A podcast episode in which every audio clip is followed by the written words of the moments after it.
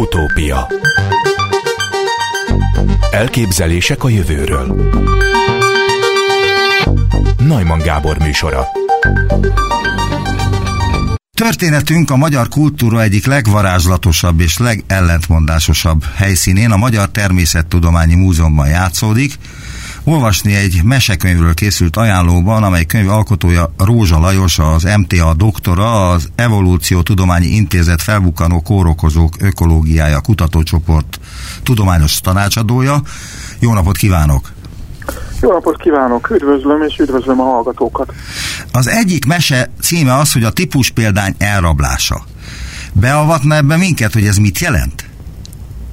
Hát ez egy gyerekeknek szóló kis történet, mondjuk mese, bár műfaját nehezen tudom meghatározni, de az egyik vonulata ismeretterjesztő, úgyhogy azért is ajánlom, hogy, hogy olvassák el a típus példány elrablását, mert megtudják belőle, hogy mi a jelentősége annak, hogy, hogy a biodiverzitás kutatói, vagy a biodiverzitás az élővilág változatosságának a kutatói legalábbis egyik tevékenységük, hogy felfedezzenek és, és elnevezzenek fajokat, állat- és növényfajokat. Bármilyen furcsa a földön élő fajok többsége valószínűleg még ismeretlen, még nevet sem kapott. A többsége? Valószínűleg a többsége, bár ugye nehéz megbecsülni azt a számot, amit nem ismerünk. De azt gondoljuk, hogy a fajok többsége az, az talán ismeretlen. És ők hol vannak? Hát nagyon nagy arányban a trópusokon, de nem csak a trópusokon. Magyarországon is lehet felfedezni új állatfajokat, növényfajokat is talán. És... Kik azok, akiknek ez, hát hogy úgy mondjam, a jutalmául jutott, hogy elnevezhessenek valamilyen növény vagy állatfajt? Ez, mit, ez hogyan keletkezik, hogyan lehet ezt megvalósítani? Hát ez nagyon jó kérdés, és tényleg részben erről szól az én kis történetem gyerekeknek. Ö, tulajdonképpen még az előző kérdésére sem válaszoltam, de megpróbálok egy picit visszakanyarodni. Tehát tulajdonképpen a fajok leírásának egy, egy, egy kulcspontja, hogy kijelölnek egy közgyűjteményben elhelyezett típus példányt. Ez a példány reprezentálja a jövőben ezt a fajt. Magyarán sok száz év múlva, elvileg ezer év múlva is vissza lehet térni ehhez a példányhoz, hogy pontosan mit értett a kutató az alatt, amikor ezt a fajt fölfedezte, elnevezte, körülhatárolta, hogyan különíthető el a többi fajtól. Tehát azt mondom, hogy a, a fajok felfedezésének a munkájában szinte ilyen, ilyen jelképes, majdhogy nem kultikus jelentősége van a típus példányoknak, és hát ezért szól egy ilyen típus példány kalandos elrablásáról. Igen, de mi az a típus példány, azt még nem definiálta nekünk, hogy mi az a típus példány. Ez a faj felfedezője és leírója által kijelölt tipikus példány, ami egy referenciapont uh-huh. amit közgyűjteményben kell elhelyezni, és enélkül nem érvényes a faj leírása, enélkül nem érvényes a faj elnevezése. Önnek van hát típus ennek... példánya? Vagy fedezett ne? föl ilyen fajokat? Tehát nem. önről neveztek el valami, hogy ön nevezett el valamilyen állatot vagy növényt, illetve típus példányt talált-e? Nem, nem. Én, én nem ilyen kutatásokkal foglalkozom, és, és én egy kicsit kívülállóként írtam barátaim, kollégáim, volt tanítványaim némelyike ilyen munkákkal foglalkozik, és az én mesémnek ők a hősei, de én magam soha nem fedeztem fel, soha nem írtam le új fajt, nem azért, mert nem lehet, vagy nincsenek leíratlan fajok, hanem én, én másfajta kutatásokkal foglalkozom. Inkább a kollégáim munkájáról szól ez a kismese. A biológusoknál ez egy komoly siker, ha valaki felfedez mondjuk egy lepkét és elnevezheti? Azt mondanám, hogy akik egész életükben ilyesfajta kutatásokkal foglalkoznak, azok a mai modern biológiában méltatlanul alábecsült helyzetben vannak. Tehát, hogy ezeknek a kutatásoknak a presztízse csúnyán lecsökkent a, a hipotézis vezérelt és a, és a pénzvezérelt kutatásokban. Nagyon nehéz ilyen kutatásokra jó pályázati pénzeket nyerni, nagyon nehéz ezeket finanszírozni. Sokan úgy látják, mintha ez egy ilyen 19. századi tudomány lenne. Holott valójában ezt a 19. századi tudósok egyszerűen nem fejezték be, ott van félbehagyva az egész.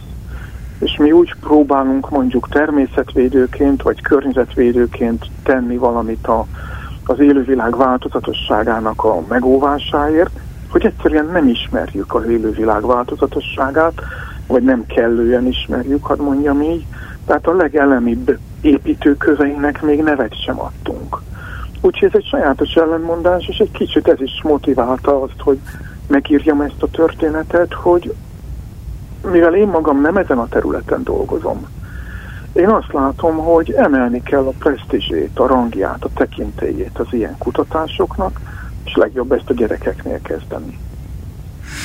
Azt írja a honlapján, hogy a természetet kutatom a tudomány eszközeivel, a konfliktusok érdekelnek, a viszályok, ahogyan bonyolult drámává fejlődnek. A természetben hát milyen, dráma. de milyen drámák történnek a természetben, milyen viszályok fordulnak elő, és milyen bonyolult konfliktusok alakulnak Ó, hát, ki? Hát minden porcikánk.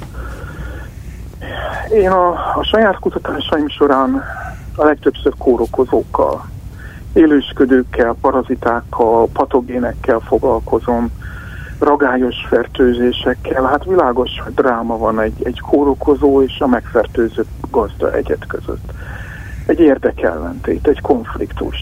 De egyik kiváló diákommal, Apari Péterrel cikkeket írtunk például az anyas szervezete és a magzati szervezet közötti viszályról, konfliktusról. Ott milyen viszály alakul ki? Ugye az érdekeik egybeesnek nagy részt, de nem teljesen. A szülőnek természetesen az az érdeke, hogy, hogy tápanyagot, védelmet, oxigénellátást biztosítson a, a testében fejlődő magzatnak. A magzatnak az az érdeke, hogy ezt kapjon. De a dolog mennyiségéről már, már folyik egy vita köztük valószínűleg. Tehát a, az a tápanyag és, és véráram mennyiség, amit az anyaszervezet szempontjából optimális biztosítani a, a, a benne fejlődő magzatnak, a magzat számára ez kevés. Ő esetleg követelőzik, és, és többet akarnak kapni. Hogy fejezi ki ezt elnézést, ezt a követelőzést? Rúdosással, vagy mivel? Nem. Képzelje el, hogy a magzati szövetek közül az a szövet, ami legkívül van, magyarán ami, ami részt vesz a méhlepény felépítésében, ez a szövet beta-endorfin nevű hormonokat termel. Ez egy, ez egy, hát a köznyelv úgy is mondja, hogy örömhormon. Na most ez egy enyhe függőséget okoz. Senki ne gondoljon rosszra, vagy, vagy, vagy nehogy valaki azt higgye, hogy én itt, itt erkölcsileg elítélem a magzatokat fiziológiai, élettani folyamatokról van szó, de a magzat örömhormonokat tud kiválasztani az anya véráramába, és, és ezt meg is tudja vonni. Várjunk csak egy pillanat, hogyha van egy, mert nekem is volt két kis csecsemőm, mármint most már két nagyfiam van, de én tanúskodtam, mármint hogy végig asszisztáltam feleségem terhességét, a szüléseken is bent voltam, és hát ezerszer fordult elő, hogy hogy hát különböző effektusok történtek a magzattal a hasában. És ő mondta azt, hogy nem tudom, van, amikor olyan feldobottnak érzi magát, ha ezt és ezt eszi, vagy ha ezt és ezt issza. Ilyenkor van az, hogy akkor endorfint... Hát, mi azt gondoljuk, ez egy hipotézis. Tehát, tehát ez nem bizonyított. Nem, nem tényeket mondtam, de hát ugye a tudomány nagy része hipotézis, és és működő hipotézisek. Mi úgy gondoljuk, hogy a, a kismamáknak a közismert érzelmi hullámzásai az részben a magzati endorfinok általi követelőzésnek a, a, az eredményei. De még egyszer mondom, senki ne érezzen, vagy ne gondoljon nem mögé erkölcsi ítéletet. Ez egy, ez egy élettani folyamat, csak most mondtam egy, egy érdekellentétet, hogy milyen tápanyagokból mennyi jusson az anyaszervezet testében a magzatnak, ebben lehet, a mértékekben lehet egy érdekellentét. De sok más érdekellentét is van a, a természetben, visszatérve a kórokra... Hadd kérdezzem meg azt, hogy, Igen? hogy van-e a természetben, most az embert vegyük ki belőle, erkölcs, jóság, rosszaság. Tehát ezek a emberek által eléggé pontosan körülírt viselkedés formák, ezek léteznek-e a természetben az ember nélkül? Hát például csoportértekek vannak. Vannak szociális állatok, amelyek csoportokban élnek, és a csoportokon belül például vannak csalók, akik önző módon a, a saját egyéni érdekeiket előtérbe helyezik, és vannak csoporttagok, amelyek például azzal foglalkoznak, hogy büntessék a csalókat. Tehát ilyen értelemben van közerkölcs egy csoportban.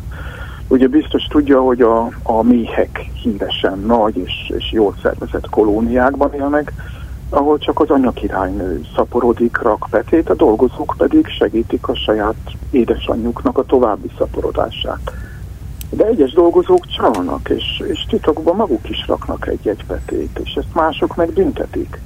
Ilyen értelemben van mondjuk egy méh kolóniában egy, egy közerkölcsös büntetés annak a annak az áthágásáért. Tehát ezek, ezek inkább hasonlatok, azt mondanám. Tehát, tehát a jó és a rossz, azért ez, ez mélységesen emberi fogalmak, és talán emberről emberre is egy picit változik, hogy, hogy, hogy pontosan hogyan szabályozza ez az életünket. Egy másik példaként azt mondanám, hogy, hogy például csimpánz kísérletekben jó nyomon követhető, hogy, hogy begyakoroltatnak valami feladatot jutalommal, és, és aztán egyszer csak elvégeztetnek a kísérletezők egy-egy csimpánzal feladatot, és nem adnak jutalmat, pedig járna neki. És jól, jól megmutatható, hogy a többi csimpánz, aki ezt látja, felháborodik. Felháborodik azon, hogy egy fajtársuk elvégezte, a csoporttársuk elvégezte a feladatot, járna nekik jutalom, és nem kapnak. És ezt igazságtalannak érzik. Ilyen értelemben van fogalmuk arról, hogy mi a jó és mi a rossz, mi a, az elvárható, szabályszerű, és, és mi az, ami, ami csalás. A csalás felháborítja őket. Még az olyan élőlényeknél is, mint mondjuk a e, nagy fehér cápa, amelyiknek e, nincs olyan partnere, amelyik esetleg, hát hogy úgy mondjam, elítélni az ő cselekedeteit? Tehát egy, egy olyan állat, amelyik nem csapatban él, tehát annak is vannak ilyen érzései, hogy mi a jó és mi a rossz? Fogalmam sincs. Tehát igazából nagyon nehéz egy állatot megkérdezni, hogy milyen érzései vannak. Én szándékosan erősen szociális, szigorúan csoportokban élő állatokból mondtam példákat. Nem gondolom, hogy egy cápának volnának fogalmai jóról és rosszról. Egyáltalán nagyon nehéz azt elemezni, és nagyon kevés jó kísérlet van arról, hogy elvont fogalmaik vannak-e az állatoknak. Na, elvont fogalmaik vannak-e az állatoknak? A leghíresebb kutatónő, aki ezzel kísérletezett, egy Iréne Pettenberg nevű, nevű hölgy, aki egyszem Jákó papagájjal dolgozott évtizedeken keresztül, és nagyon meghökkentő kísérleteket csinált. Mutatott neki tárgyakat, amelyek hát ilyen kis erre a célra fabrikált néhány centiméteres kis tárgyakat, amelyek háromféle alakúak lehettek, háromféle színűek lehettek, meg talán háromféle alapanyagból készülhettek, tehát üvegből, fából vagy fémből mondjuk, és háromszög, négyszög, meg kör.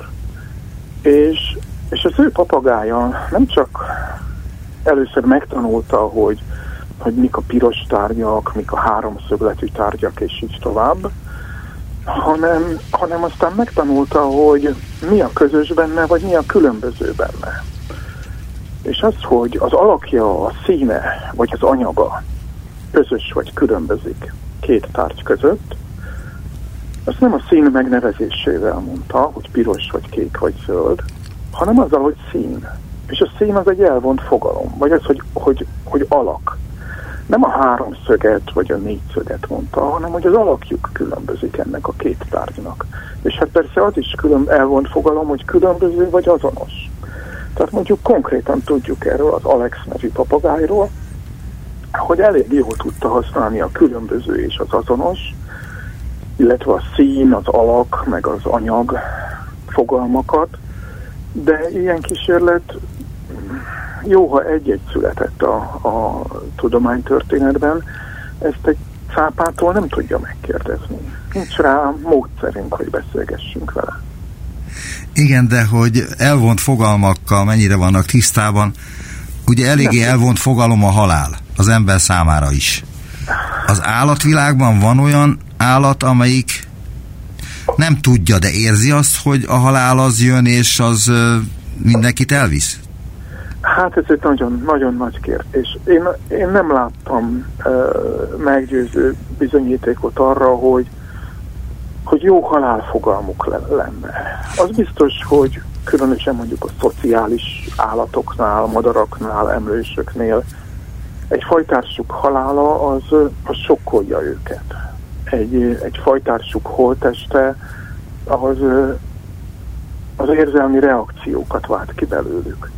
De hogy fogalmuk lenne-e arról, hogy egyszer majd nekik is meg kell halni, én erre nem láttam meggyőző bizonyítékot, ami nem jelenti azt, hogy én a világon a minden tanulmányt elolvastam volna, de mint, mint egy érdeklődő és nyitott szemmel járó meg olvasgató ember, én még nem találkoztam meggyőző bizonyítékkal arra, hogy egy állat tudná, hogy ő maga meg fog halni.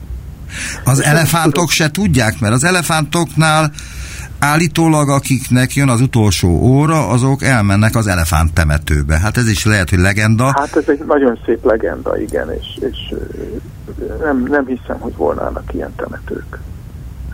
Azt tudom, vagy, vagy talán olyan, olyan ismeretterjesztő hírt láttam, hogy, hogy elefántkoponya mellett elhaladó elefántcsordából, akinek a közeli rokona volt, az az elhunyt példány, az, az odament és hosszabban szagolgatta, tapogatta a valaha volt rokonának a koponyáját, mint a többi fajtársa.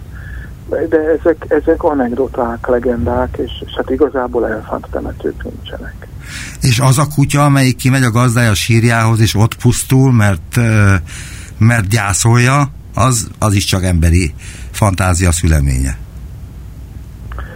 Hát valószínűleg igen, de, de hát sok minden lásik más is. Szaknyomok lehetnek mögötte, emléknyomok lehetnek mögötte. Hát mi a, mi a gyász? Nehéz megfogni egy állatban, hogy, hogy mi a gyász. És, és azért is nehéz erről bármi objektívet mondani, mert egy fajtás holteste az az érzelmi az érzelmi érintettségtől függetlenül is egy csomó más szempontból érdekes. Hát egyrészt az állatvilágban helyenként van kanibalizmus, az lehet egy táplálékforrás, egy fajtás holteste.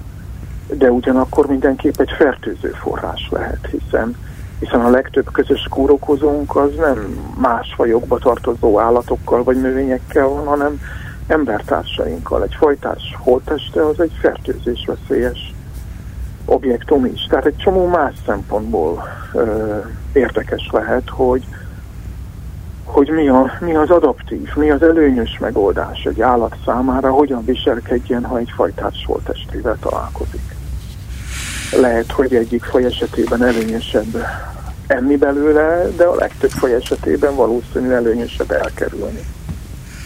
Most visszatérnék az ön szakterületére, ugye a parazitákkal, az élősködőkkel foglalkozik, és az emberek a nekik kárt okozó élőlényeknek beszédes neveket adtak, ezért hívjuk parazitáknak, élősködőknek őket, de ezek az élőlények valóban károsak-e az őket körülvevő növény és állatvilágra és az emberekre? Egyáltalán mit nevezünk károsnak az ökológiában? Hát mindenképpen ugye úgy, úgy definiáljuk ezt, ezt az életmódot, hogy, hogy a megfertőzött gazdahegyednek csökkentik a túlélési és szaporodási esélyeit. Tehát definíció szerint károsak. E, mert ami, ami inkább hasznos, ezt nem parazitának hívjuk, hanem mondjuk mutualistának, vagy a régi tankönyveink szimbiontának hívják őket. Csak ebbe a definícióba belezavar az, hogy hogy kezdetben csak kivételként, ma meg már egyre gyakoribbként, ma ilyen sok olyan mikróbát ö, ismerünk, amelyek ma is bennünk élnek, önben, én bennem, a, a hallgatókban is, és mondjuk nap mint nap hasznosak számunkra, segítenek az emésztésben, segítenek a kórokozók távoltartásában, de ugyanakkor ez az életstratégiájuk, ez rugalmas, és egy adott pillanatban esetleg megváltoztatják, és ugyanaz a faj, ami évtizedeken keresztül mondjuk, mondjuk támogatta a jólétemet és egészségemet, az, az egyszer csak átválthat egy gyilkos kórokozó üzemmódra. Tud erre Tehát példát mondani? A, a bennünk élő legfontosabb ö, mikróbák közül sok ilyen, mondok egy példát, ha a patikába bemegy és probiotikumot vásárol, ami ugye ilyen hasznos baktérium. Igen, a bélba Vagy nem mondjam, hogy a tévéreklámokban fehér ruhás szűzlányok játszák el, hogy ők a hasznos baktériumok. Igen, igen. Szimpatikusak. Mondjuk közülük a laktobacillus nagyon ritkán, de mégis ölheti az embert. Miért? Tehát általában jó, azért mert, mert úgy viselkedik, hogy neki mikor mi az érteke. És Tehát mikor válik az... ellenérdekűvé? Mitől válik ellenérdekűvé egy ilyen baktérium? Hát mi egy, egy nagy hipotézis cikket uh, publikáltunk erről kiváló kollégáimmal és barátaimmal néhány évvel ezelőtt. A mi hipotézisünk a következő volt, hogy, hogy addig, amíg az embernek jó esélye van hosszú és egészséges életre, addig a bennünk élő baktériumoknak az az érdeke, hogy támogassanak minket ebbe, hiszen csak nagyon lassan szaporodhatnak, nem nagyon zsigerelhetik ki a szervezetemet, inkább támogatják azt, de apránként évtizedeken keresztül terjedhetnek a szervezetemből. Viszont hogyha más külső okok miatt akár egy súlyos balesetben megsérülök, vagy egy szívátültetésen esek át. Tehát egy súlyos életveszélyes helyzetbe kerülök. Tűzesetben megég a testem nagy része, vagy nagyon idős vagyok már, és tehát ilyen egyéb okok miatt durván lecsökkennek az életességeim, akkor a, a túlélési esélyeim, akkor stratégiát válthatnak a bennem élő és addig az egészségemet támogató baktériumok, hogy maximalizálják az azonnali kizsákmányolás és, és azonnali, a süllyedő hajó azonnali elhagyásának a, a, a, a tömeges esélyét. És ilyenkor átválthatnak egy gyilkos üzemmódra. Magyarán pont amikor a legnagyobb válságban vagyok életemben, egy egészségügyi válságban, akkor kialakul egy szepszis, úgy hívják ezt orvosi. Ilyenkor alakul ki a betegben műtétek után ugye az összeomlás, különböző ilyen szepszisnek szepsis következtében? Igen, igen, ami, amit az esetek kevesebb, mint felében külső fertőzés okoz, de az esetek több, mint felében olyan fertőzések okoznak, amelyek addig tünetmentesen, sőt jótékonyan éltek a szervezetünkben. Van ennek, ezeknek közük a kórházi baktériumokhoz? Ja, azt hiszem, hogy nem. nem. A, a legdurvább kórházi fertőzések nem ilyen jellegűek. Igen, de azt mondták az egyik ismerősöm, barátomnak, aki meghalt később kora, de, e, ebben a kórházi fertőzésben, hogy, hogy, hogy azt nem ő nem ott kapta el a kórházban, ahol műtötték, hanem ő ezt hozta a torkában, vagy valahol magával. Ez, ez mondom, a, a szepszis esetek több mint felében olyan baktériumok indítják, amelyek akár évtizedek óta ott éltek a szervezetünkben, még az is lehet, hogy, hogy hasznos baktériumként valaki egy antibiotikum kúra után vásárolta és megette, és akkor, amikor másokból életveszélybe kerül, akkor ezek a baktériumok ellenünk fordulhatnak. Igen. Úgy ez nagyon reális. A, a végstádiumú rákos betegek egy jelentős hányada így hal meg szepszisben, a családtagok ne hibáztassák a, ezért a kórházi viszonyokat. Az esetek több mint felében a páciensben évtizedek óta, vagy akár születésétől fogva benne élő baktériumok stratégiát váltanak, viselkedésmódot váltanak. Mint amikor egy tengerész óvja a hajóját nap mint nap a hosszú tengeri úton, de amikor a hajó már süllyed, akkor inkább kitép még néhány deszkát az oldalából, hogy most azonnal el tudjon róla menekülni. Hát ez fantasztikus. Hát itt, hát itt a hajó az, az az ön teste, meg az én testem. Most pár másodperc szünetet kell tartanunk, de azonnal folytatom a beszélgetést Rózsa Lajossal. Utópia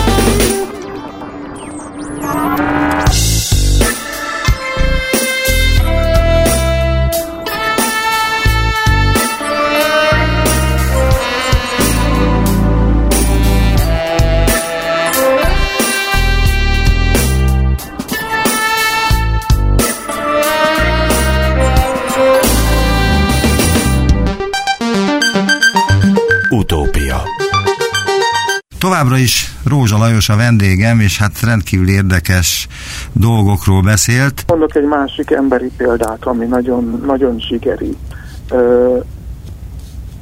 A káromkodásunk egy jelentős része az betegségekkel való megátkozásra vonatkozik. Tehát az, hogy a franc essen bele, vagy a nyavaja törje ki, vagy a rosszabb egye meg, ezek, ezek fertőzések. És amikor ezek a káromkodásaink keletkeztek, én úgy gondolom, hogy, hogy az őseink mélyen hittek abba, hogy ezek az átkok, ezek hatnak. És ha maga azt mondja valamire, az már inkább csak ilyen, ilyen jópofa eskedés, hogy a nyavaja törje ki, akkor tulajdonképpen egy átkot mond arra a dologra, hogy ezt egy fertőző betegség pusztítsa el. És ma persze tudjuk, hogy ennek a hatékonysága az hát erősen kétséges, de amikor ezek a nyelvi fordulatok kialakultak, én úgy képzelem, hogy, hogy őseink hittek ennek a hatékonyságába. Magyarán az a késztetés, hogy, hogy az ellenségeinket pusztítsa el a járvány, az, vagy ez a, ez a átok, ez, ez valahol a, a ellenséges érzelmeink zsigeri megnyilvánulása közé tartozik. Most akkor tényleg visszatérnék a parazitákhoz és a patogénekhez, a kórokozókhoz.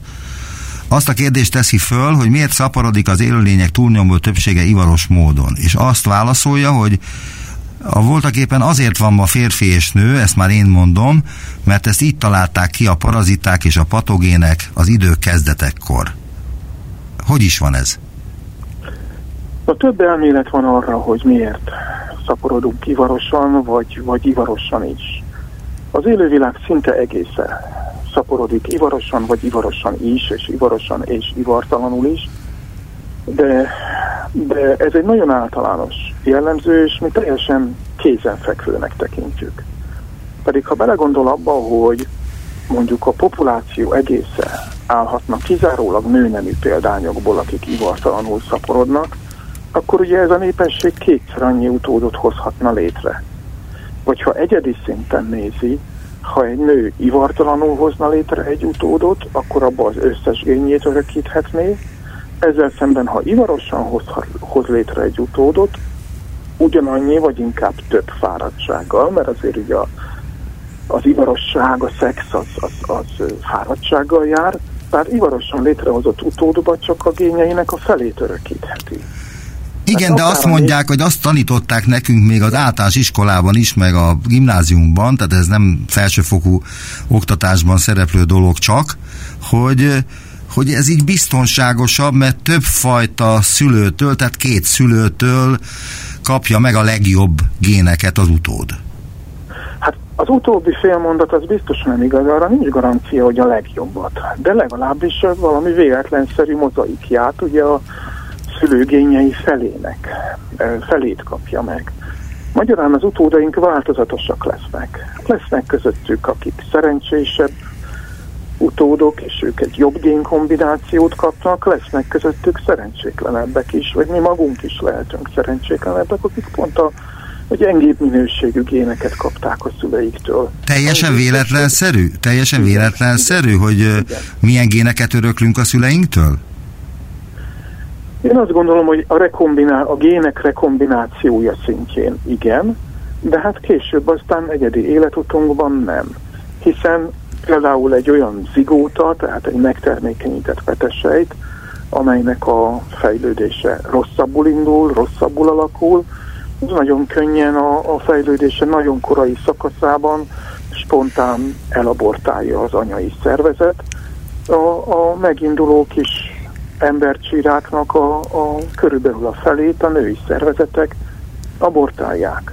Nagyon korai szakaszban ezt a nők nem is igen veszik észre, és ez például már erősen szelektív. Ott már az anyaszervezet válogat, hogy, hogy melyik utódot fogja meg, megtartani, és, és egy élet energiájával, erőfeszítésével egy, egy új emberré fölnevelni, és melyik, melyiket ö, fogja abortálni egy-két hétnyi ö, sikertelen próbálkozás után. Tehát nagyon erős szelekció van már a tárterhesség első heteiben is, arra, hogy, hogy csak a szerencsésebb génkombinációk maradjanak fenn. És hát persze utána a szelekció folytatódik a, a megszületésünk után is. Most például éppen ez a koronavírus járvány, nagyon sok embertársunkat tragikus módon megöli, mások meg tünetmentesen átvészelik. Még erre rá fogok kérdezni a Covid-ra, de arra kíváncsi vagyok, hogy a szelekció az hogyan történik, mondja, hogy az anyamében is már elkezdődik a szelekció. Igen. De milyen szervek szelektálnak? Tehát ebben részt vesz az agyunk is? Nem, nem. Ez nagyon fontos, hogy ez, ezek nem tudatos folyamatok. Tehát semmi, itt megint azt kell... Nem azt gondoltam, hogy tudatosan most belegondolunk, ja, hogy akkor melyik petesejtet tartsuk meg, hanem hogy abba a szelekcióba, ami kiválasztja azt a bizonyos petesejtet, amelyet felnevelni kíván a szervezet, az, az hogyan, ki, mi szelektálja? Milyen szervünk szelektálja? Az anya még. Már a beágyazódásnál, és közvetlen a beágyazódás után. Én nem gondolom, hogy ebben az emberi agy különösebb mértékben részt venne, de azt tudom, hogy például a durva kromoszóma rendellenességeket hordozó e, ilyen néhány sejtnyi állapotban e, levő kis, kis korai embrió kezdemények nagy arányban abortálódnak. Mert például a kromoszóma rendellenességek nagy része az, az itt kihullik, és az anyai szervezet ezt erről gondoskodik. Az orvostudomány pedig én azt gondolom, hogy nagyon helyesen ez ellen nem akar tenni semmit. Ez egy, ez egy természetes folyamat, ami, ami a maga kegyetlenségével zajlik nap mint nap.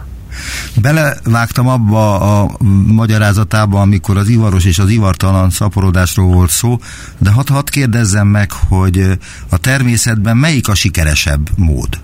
Az ivaros vagy az ivartalan szaporodás? Más sikerrel kecsegtet az egyik, és más sikerrel kecsegtet a másik. Azért van mindkettő jelen, mert mindkettő sikeres. Úgy néz ki, hogy az ivartalan szaporodás inkább rövid távon sikeres.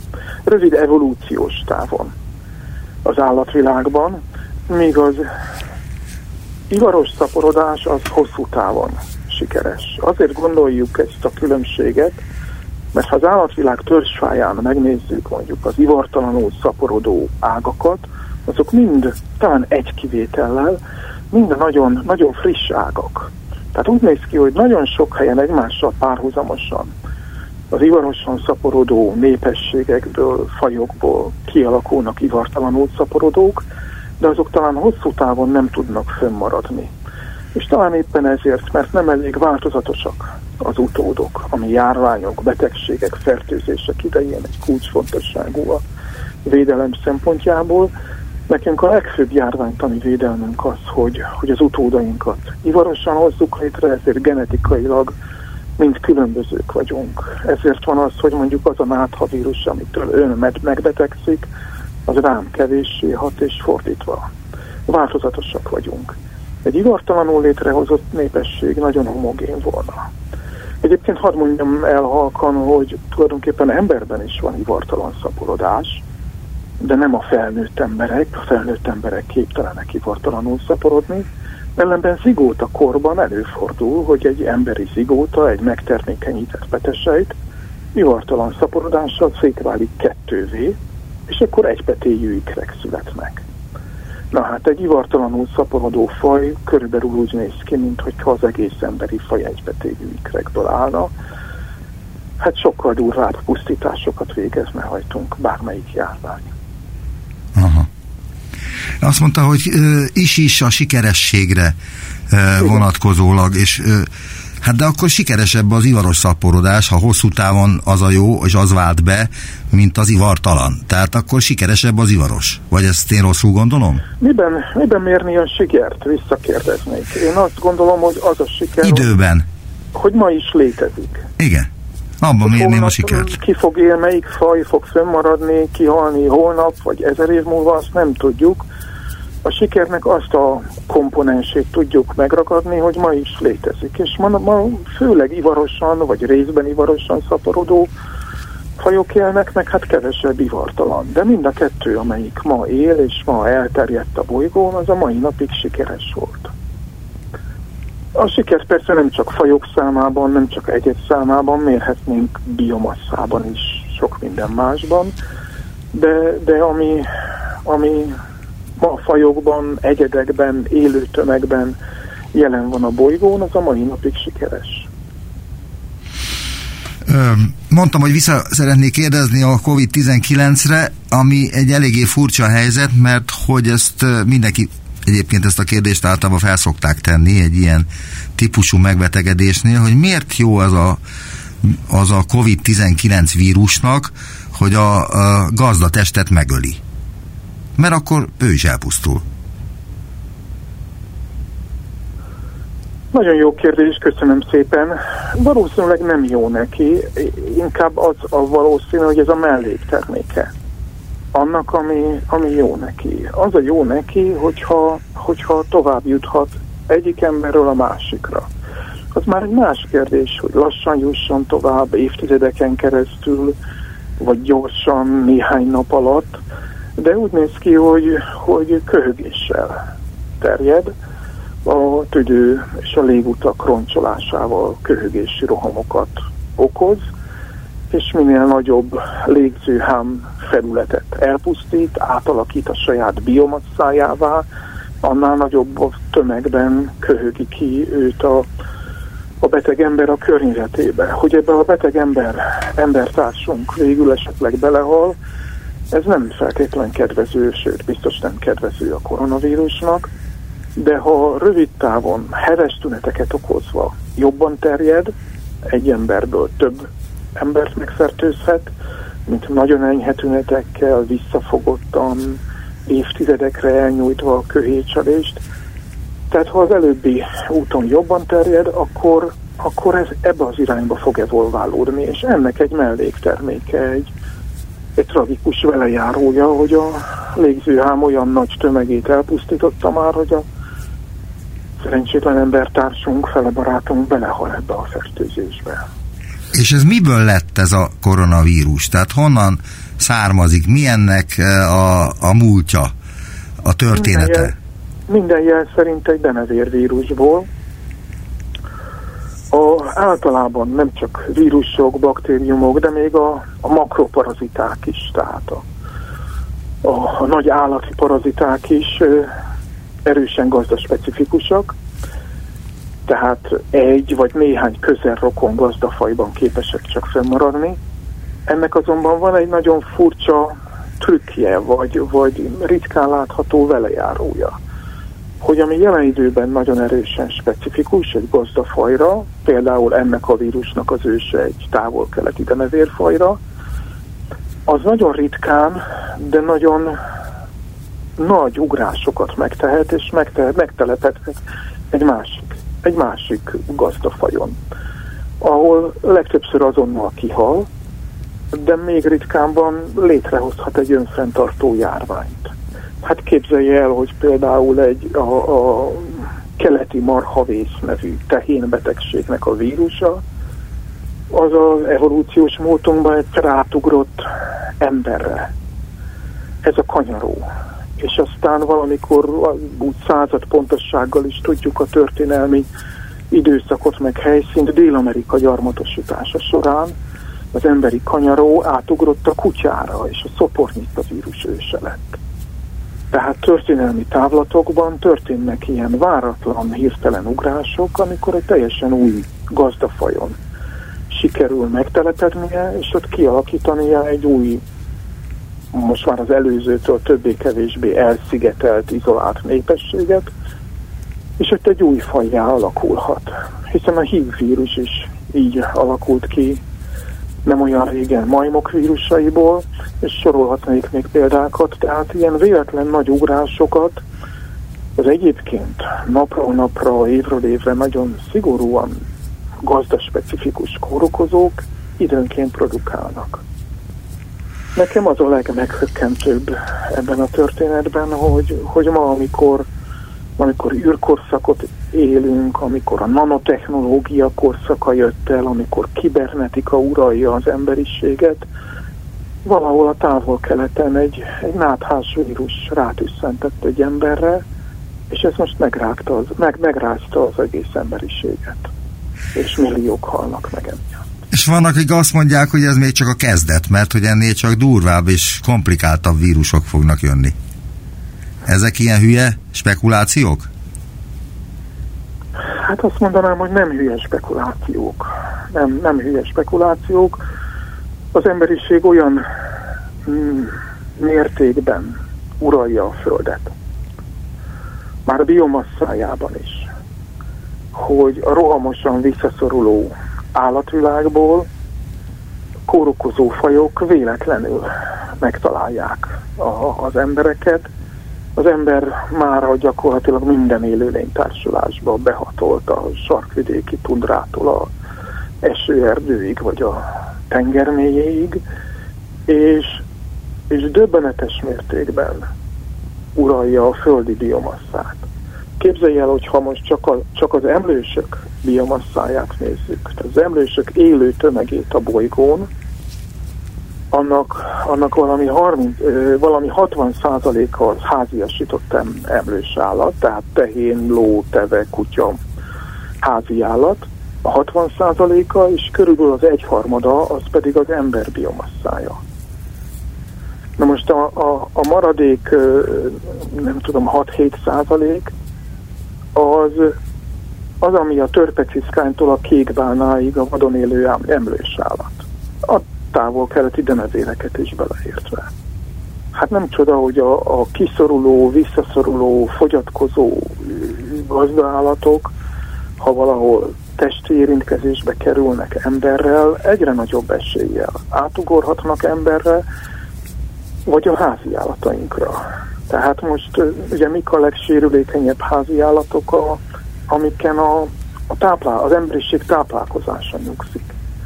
Ha nem volna ez a koronavírus járvány, most mindenki az afrikai sertéspestis járványról beszélne, ami kitört Afrikából egy ottani vaddisznófajról, és most Eurázsia házi sertés állományát ropogtatja nagyon kegyetlenül. Itt van bent Magyarországon, és, és mondom, ez volna elsődleges járványtani téma, ha sajnos nem embertársaink pusztulnának most a koronavírustól.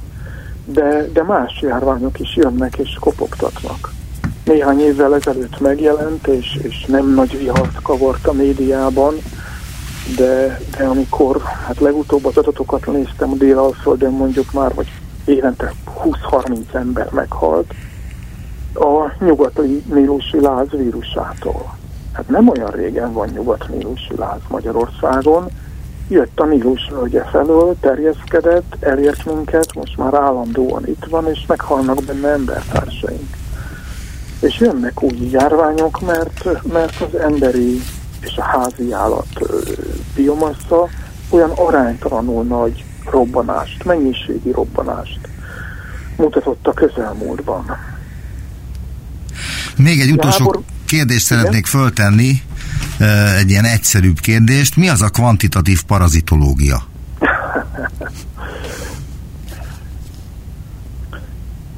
Évtizedekkel ezelőtt pályakezdőként azt arra jöttem rá, hogy a kórokozók mennyiségi elterjedését egy népességben, amiről ma ugye mindenki szinte naponta beszél, hogy milyen halálozási rátáink vannak, meg milyen fertőzöttségi mutatóink vannak. Tehát azt láttam évtizedekkel ezelőtt, hogy a szakirodalomban rendkívül rossz mérőszámokat használnak, nagyon gyakran, és még sokkal rosszabb statisztikai teszteket ezeknek az összehasonlítására. Ezért, hogy melyik kórokozó mennyire elterjedt az egyik fajban, a másik fajban, vagy az egyik népességben, a másik népességben, ezek össze nem hasonlítható vizsgálati eredmények, megismételhetők a kutatók, mert teljesen zagyban mérőszámokat használnak, és teljesen alkalmatlan statisztikai teszteket ezeknek az összehasonlítására. És akkor én átmentem a munkahelyem matematika tanszékére, ahol a sors összehozott az akkor ott pályakezdő Reicigel Jenővel, a mai Reicigel professzorral, aki az egyik legkiválóbb biostatisztikus Európában, én úgy gondolom, és közösen megalkottunk egy ilyen statisztikai eszközrendszert.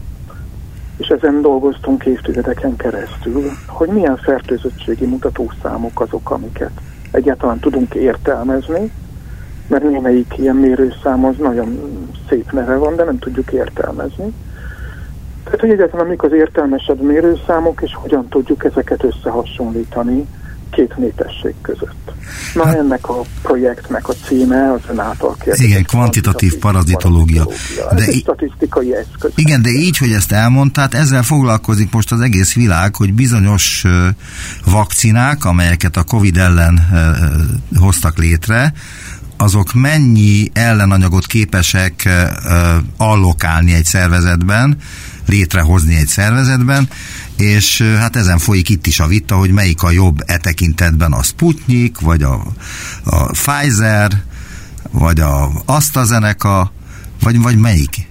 Jó, akkor én elmondom a, a legfontosabbat, amit a matematikus barátaimtól, mert időközben többen mások is csatlakoztak ehhez a, ehhez a projekthez. Én azt tanultam tőlük, hogy, hogy egy fertőzöttség elterjedése egy népességben az egy, az egy komplex mintázat. Tehát nincs egy olyan kitüntetett mérőszám, bármilyen jó is lenne. A, ami alapján azt mondhatom, hogy, hogy itt elterjedtebb a fertőzés, ott meg kevésbé elterjedt. A különböző mérőszámok mást és mást jelentenek. Magyarán nincs egy jó mérőszám, hanem, hanem néhány mérőszámot párhuzamosan kell figyelembe vennünk ahhoz, hogy megítéljük a különbségeket, olyan mérőszámokat, amiket egyáltalán tudunk értelmezni, és aminek a jelentése egymással nem átfedő, nem redundáns. Hát ilyesmi dolgozom matematikus barátaimmal évtizedek óta.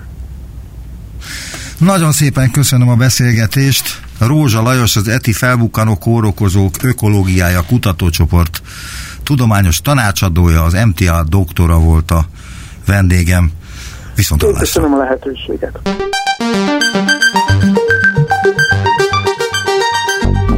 Visszaértünk a jelenbe. Neumann Gábor utópia című műsorát hallották.